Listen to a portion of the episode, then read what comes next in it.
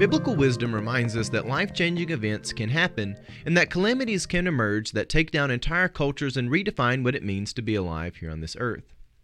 However, these events are not the end, and life will continue. God has constantly been telling his people to rise up, to keep living, and to make vows with him who made the heavens and the earth.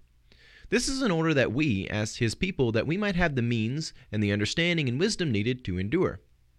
Today, we're going to begin studying the Babylonian exile and looking at Daniel, the character, and understanding how the people of God, like Daniel, learned to persevere and do the work of God after great and terrible events came and destroyed their homeland. And as we look at the Jewish people being captives and outcast, we can learn how those who were young, they woke up in a new day. They learned what it meant to be righteous in the face of people who wanted them to bow down to idols. So thank you for joining me. Welcome to Kingdom of the Logos, a Christian program of critical thinking and adventure. I am Pastor J. Dylan Proctor, and let's open up with prayer. Gracious Heavenly Father, wherever we may be, I ask that you come, give us your strength, wisdom, and encouragement that we could persevere as righteous men and women who are living out our lives in a Christ like fashion. Lord, send your Holy Spirit to convict us and keep us close to you. We ask this through Christ our Lord. Amen. Today, we're going to begin by looking at Daniel, and we're going to read verses 1 through 13. And we're going to have a bit of a cliffhanger there at the end because what happens between that test that Daniel lays out there and the results of it has a break of time in between it. And sometimes we have to take leaps of faith where we don't see an immediate return on our leap of faith. Sometimes it takes patience. So let's go ahead and begin reading Daniel chapter 1. In the third year of the reign of King Jehoiakim of Judah, King Nebuchadnezzar of Babylon came to Jerusalem and besieged it. The Lord let King Jehoiakim of Judah fall into his power, as well as some of the vessels of the house of God. And these he brought into the land of Shinar, and placed the vessels in the treasury of his gods. Then in verse 3, the king commanded his palace master, Ashpenaz, to bring some of the Israelites of the royal family and of the nobility Young men without physical defect and handsome, versed in every branch of wisdom, endowed in the knowledge and insight, and competent to serve in the king's palace. They were to be taught the literature and language of the Chaldeans. The king assigned them a daily portion of royal rations of food and wine, and they were to be edu- educated for three years, so that at the end of that time they could be stationed in the king's court. Among them were Daniel, Hananiah, Mishael, and Azariah from the tribe of Judah. And the palace master gave them other names. Daniel he called Belteshazzar, Hananiah he called Shadrach, Mishael he called Meshach, and Azariah he called Abednego. But Daniel resolved that he would not defile himself with the royal rations of food and wine. So he asked the palace master to allow him not to defile himself. Now God allowed Daniel to receive favor and compassion from the palace master. And in verse 10, the palace master said to Daniel, I am afraid of my lord the king. He has appointed for you food and for you drink.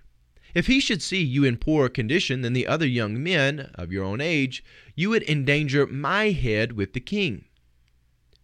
Then Daniel asked the guard, whom the palace master had appointed over him, and Hananiah, Mishael, and Azariah, he said, Please test your servants for ten days.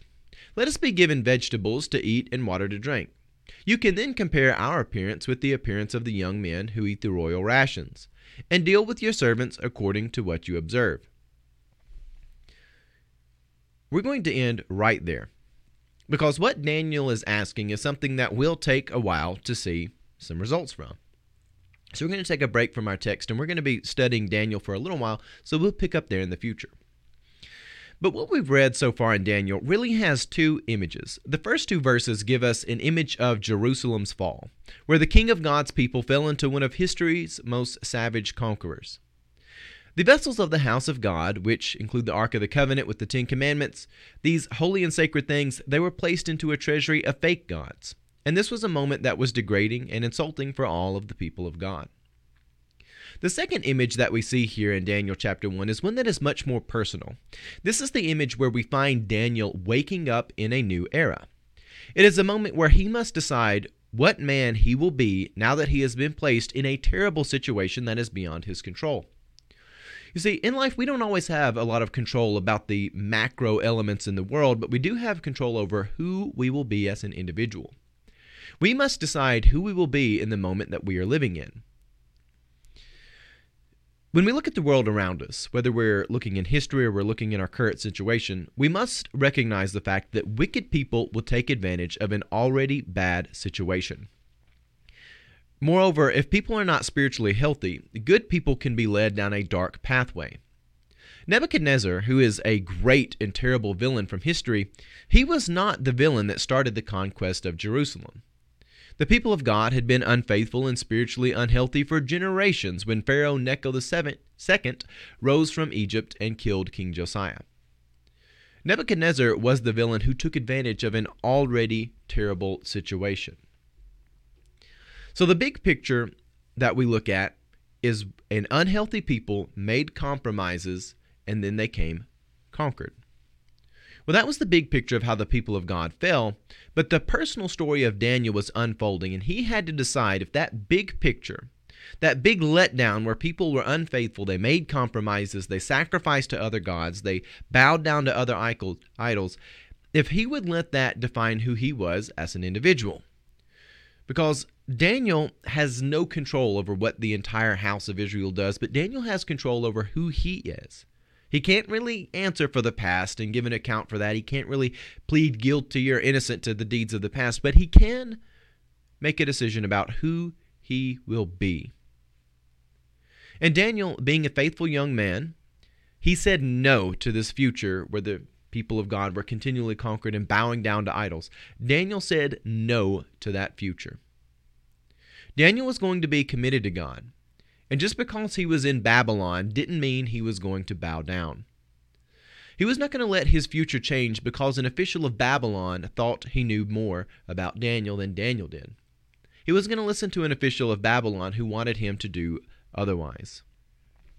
So Ashpenaz desired for Daniel, along with the other young youths, to be pleasing to the eye of the Babylonian king Nebuchadnezzar. Now, it's unlikely that Ashpenaz would have considered that to be defiling to, Dan- to Daniel because, again, a lot of these times, they people like this, they're polytheists. They think, well, you can come here, you can worship, you can bow down to golden statues and get involved with all the gods of Babylon and still be loyal to your God, right? Why would it be defiling for you to do this? We're all coming together to coexist. You're conquered. This is how things go. So, if I'm honest about the text, I, I really don't think Ashpenaz would have considered it defiling to Daniel. And that's simply because his priorities and understanding of the world were fundamentally different than Daniel's. But Daniel realized something that Ashpenaz's dietary requirements did not. Daniel realized that they were more than what they appeared to be, because they were, in fact, spiritually defiling. Often in life, Christian people find themselves being tempted to structure their lives by the standards of the world and to live their lives by the morals of the world. But the truth is that the morals of the world, they don't have godly priorities. They don't have a godly understanding of the world. And those out there who try to convince us to go along with whatever is suggested, they don't have the same premise that we do. They don't understand the premise that such things are not a spiritual matter. And we must look at the world with a clear Christian conscience. And when I say clear, I don't just mean that we're free of things in the past, but also where we see the world clearly and we have a good metric of what is good, what is godly, what is righteous, and also what is sinful, chaotic, uh, suffering, and evil. We need to have a clear metric and clear understanding of those things. Daniel, in this text, he is told that he will be unhealthy if he does not defile himself by surrendering to the king's command. Furthermore, this whole argument that sold to Daniel, it is taken to the point where he's told others will die if Daniel does not keep up his health by following the king's orders. Now, I know when I read that text earlier, I kind of used a, a little bit more serious voice for Ashpenaz, but in truth, you need to use a bit more of a snake manipulative voice, which, again, I'm not a very good voice actor, so you kind of get what you get. But I kind of get the idea when I read through this text that Ashpenaz is not just making a request of Daniel, but that he's actually being manipulative. And one of the reasons that I, say that is because he throws in there this threat that other people are going to die if Daniel does not do what he is told. Again, he simply says, Daniel, you're going to be unhealthy if you don't defile yourself by surrendering to Nebuchadnezzar, and others will die. You'll have that guilt on your conscience. This really is the argument that is being sold to Daniel in an attempt to get him to fully surrender to Nebuchadnezzar's command. If you understand anything about the Babylonian exile and really the role that Nebuchadnezzar has in this, is that it is all about idolatry. Who is God and how do you serve him? Nebuchadnezzar, throughout his life, tries to assert that he is God. And it ultimately takes a breaking point for him as a man to be sent out into the wilderness where he has time to rethink. When you even look throughout the history of the people of God, they are always wrestling with idolatry. And there's a reason why the Ten Commandments are structured like they are. Idolatry, this idea of having someone other than the Lord God of all creation at the top of your moral compass, when you do that, when you start degrading using the Lord's name in vain, when you have graven images, golden calves, whenever you start tampering in idolatry, you always start to find the other sins coming and unfolding in mass. Daniel is told that he will be unhealthy if he does not bow down to the idol of Nebuchadnezzar. And even though the golden statue does not appear in chapter 1, its essence and its sentiment is nonetheless here. Daniel is threatened that he will be unhealthy if he does not recognize Nebuchadnezzar as all powerful, almighty, and all knowing. And there really is an element of manipulation to all this. Do you really think the Babylonian officials would believe that the Jewish youths will starve if they eat the Jewish diet? Because if you really understand what's going on here, which we don't get a lot of details, but I would imagine it's something to the effect of the king wants them to, to drink wine, maybe have pork, to do things that are against the Jewish code. Because again, there's a lot of um, dietary things built into what is considered clean and unclean in the Jewish law. And the Jewish people, they have lived for hundreds of years on their diet. And the fact that Daniel is threatened with the guilt of others' death and the threat that he will be unhealthy if he continues to do something which people have done for a long, long time is really a bit ridiculous. And you kind of get the sentiment that the only reason that Ashpenaz brings up the whole idea that he'll be decapitated is just because he's trying to manipulate Daniel. He's trying to make him feel guilty. He's trying to, to pull some strings to get Daniel to bow down. He wants him to realize how serious it is for the Babylonians to surrender to Nebuchadnezzar, and Daniel needs to do that too. But despite all of this, Daniel resolves to act on his faith, to actually live out his faith in a manner that will have real world consequences. See, a lot of times people will make moral stands when it's easy, when you're not really making a moral stand, but it's kind of just a, a virtue signal, fake, shadow moral. But when you actually start putting some real world consequences to it, that's when you start seeing who people really are. Daniel, in this moment, if he is wrong in his faith, then all sorts of terrible things could happen to him, and a lot of suffering could come to other people. Maybe Ashpenaz could really be decapitated over this. Who knows? There could be real world consequences from this. So Daniel has to decide what is going on in a world that really doesn't seem terribly clear. He can kind of tell that he's being manipulated, but he also has some clear things to go on. He knows that God is the God of all creation, that people have lived well on his law, and they have lived well when they have ate his dietary commandments. So Daniel now has a choice to make. Will he go with the clear metric he has, which has been handed down through the traditions of the Jewish people, or will he bow down to this murky manipulation where there's not clearly truth what's going on, where he can't really answer for what the future is going to be, even though he knows he's here in Babylon, who is he going to bow down to and who is he going to let be law in his life? And the reason why I bring up the word law is because it is something which is a metric. We as individuals, we must decide who we will be and by whose law we shall live. If Daniel is willing to serve Nebuchadnezzar, does that mean he has to recognize Nebuchadnezzar as God? And that suddenly all laws, all the laws of nature, are written by Nebuchadnezzar? Daniel takes a stand where he says, I'm in Babylon, I'm not in Jerusalem. Who knows what Daniel even knows of Jerusalem? Daniel makes a stand where he is willing to serve Nebuchadnezzar, but he's not going to go against God's law He's not going to go against the laws of nature and nature's God. He is going to surrender to God, but he will serve Nebuchadnezzar in the here and now. And those two things, they kind of might seem like they're in contradiction, but Daniel takes two things to a place where there is some some tension there. So he says, "I'll be a blessing to you and the people of Babylon." But when it comes to matters of faith, when it comes to the point of you actually wanting me to cross the line and defile myself, that's when I'm going to say no.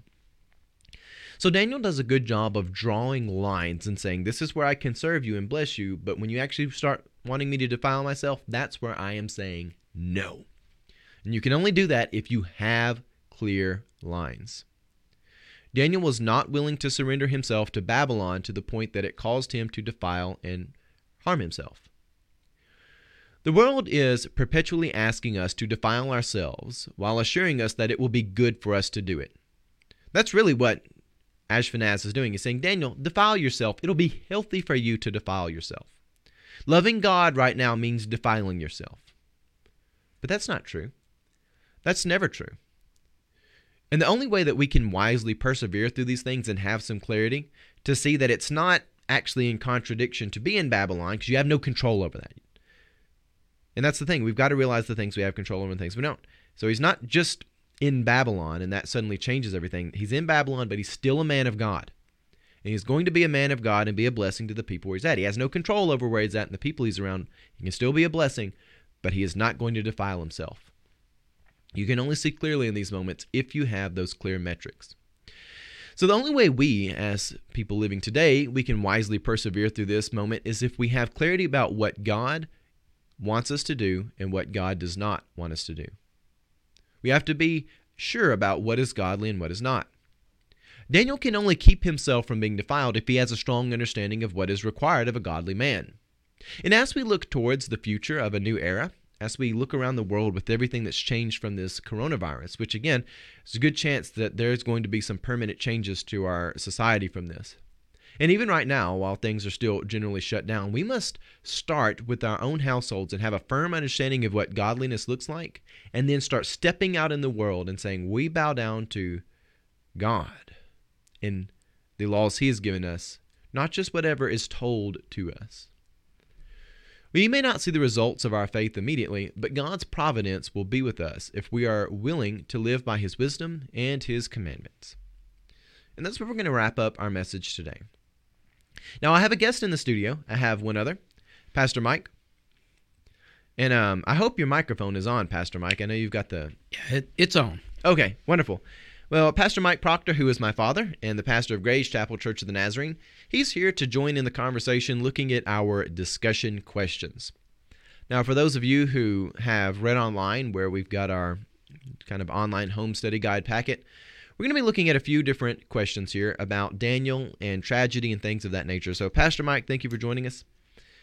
Let me throw this first question to you. Where have we seen great tragedies in the past that changed how people lived? Well, I think we can look back to the Holocaust and World War II, the the uh, event of genocide trying to take place there, and we no longer live the same after that. Uh, there are other places and wars and things that we can look at, but I think probably the, the greatest event that has changed all of humanity is the death and resurrection of Christ Jesus. Mm. And uh, you know, that great tragedy of the cross, God took that and made great things happen out of that with the resurrection and the atonement for our sins to bring us in right relationship. Yeah, sure, certainly. And you kind of took things in the macro angle, which is a wonderful angle to take this, but also people have great tragedies in their life where they lose a loved one, parents that have lost a child, and life is forever changed after that. That's a doomsday calamity that people have that they have to learn how to wake up on a new day afterwards. Yeah, absolutely. And you know, we we see people who have lost uh, loved ones, and again, life is no longer the same. They the, the, way they live their life, the the way they wake up, their routines are different. So having someone you love that is very close to you, losing them uh, really does change life from that point forward. But the good news is, again, the hope we find in a God who loves us. Yeah. Well, the second question why was it a big deal for Daniel to eat, or not to eat, the king's diet? What are your thoughts on that, Pastor Mike? Well, I think that we start with the very essence that God is king. Uh, that is the gospel. Jesus is king. And as a Trinitarian uh, believers, we look back to at the very beginning when God created heaven and earth, and we are that image that says, you know, this is the, the, the basically the image and statue the, that says, this is my king, this is my uh, kingdom, this is my world, my creation.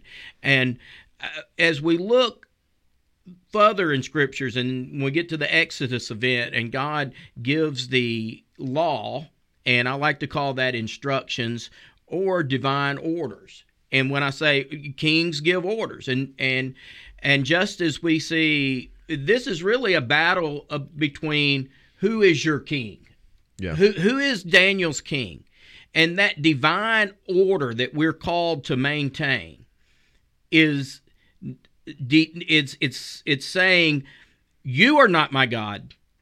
Nebuchadnezzar's not my god. But my god is the god that created heaven and earth. Yeah. and his instructions his divine order is for me to maintain and it's not just a physical thing but it's a spiritual um, place for me to live Yeah.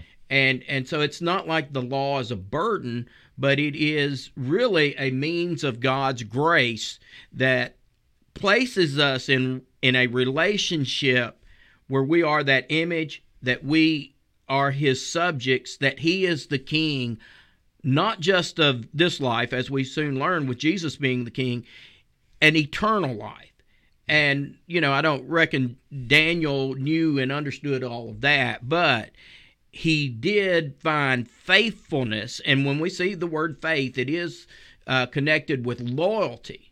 And so he's loyal to God. Yeah.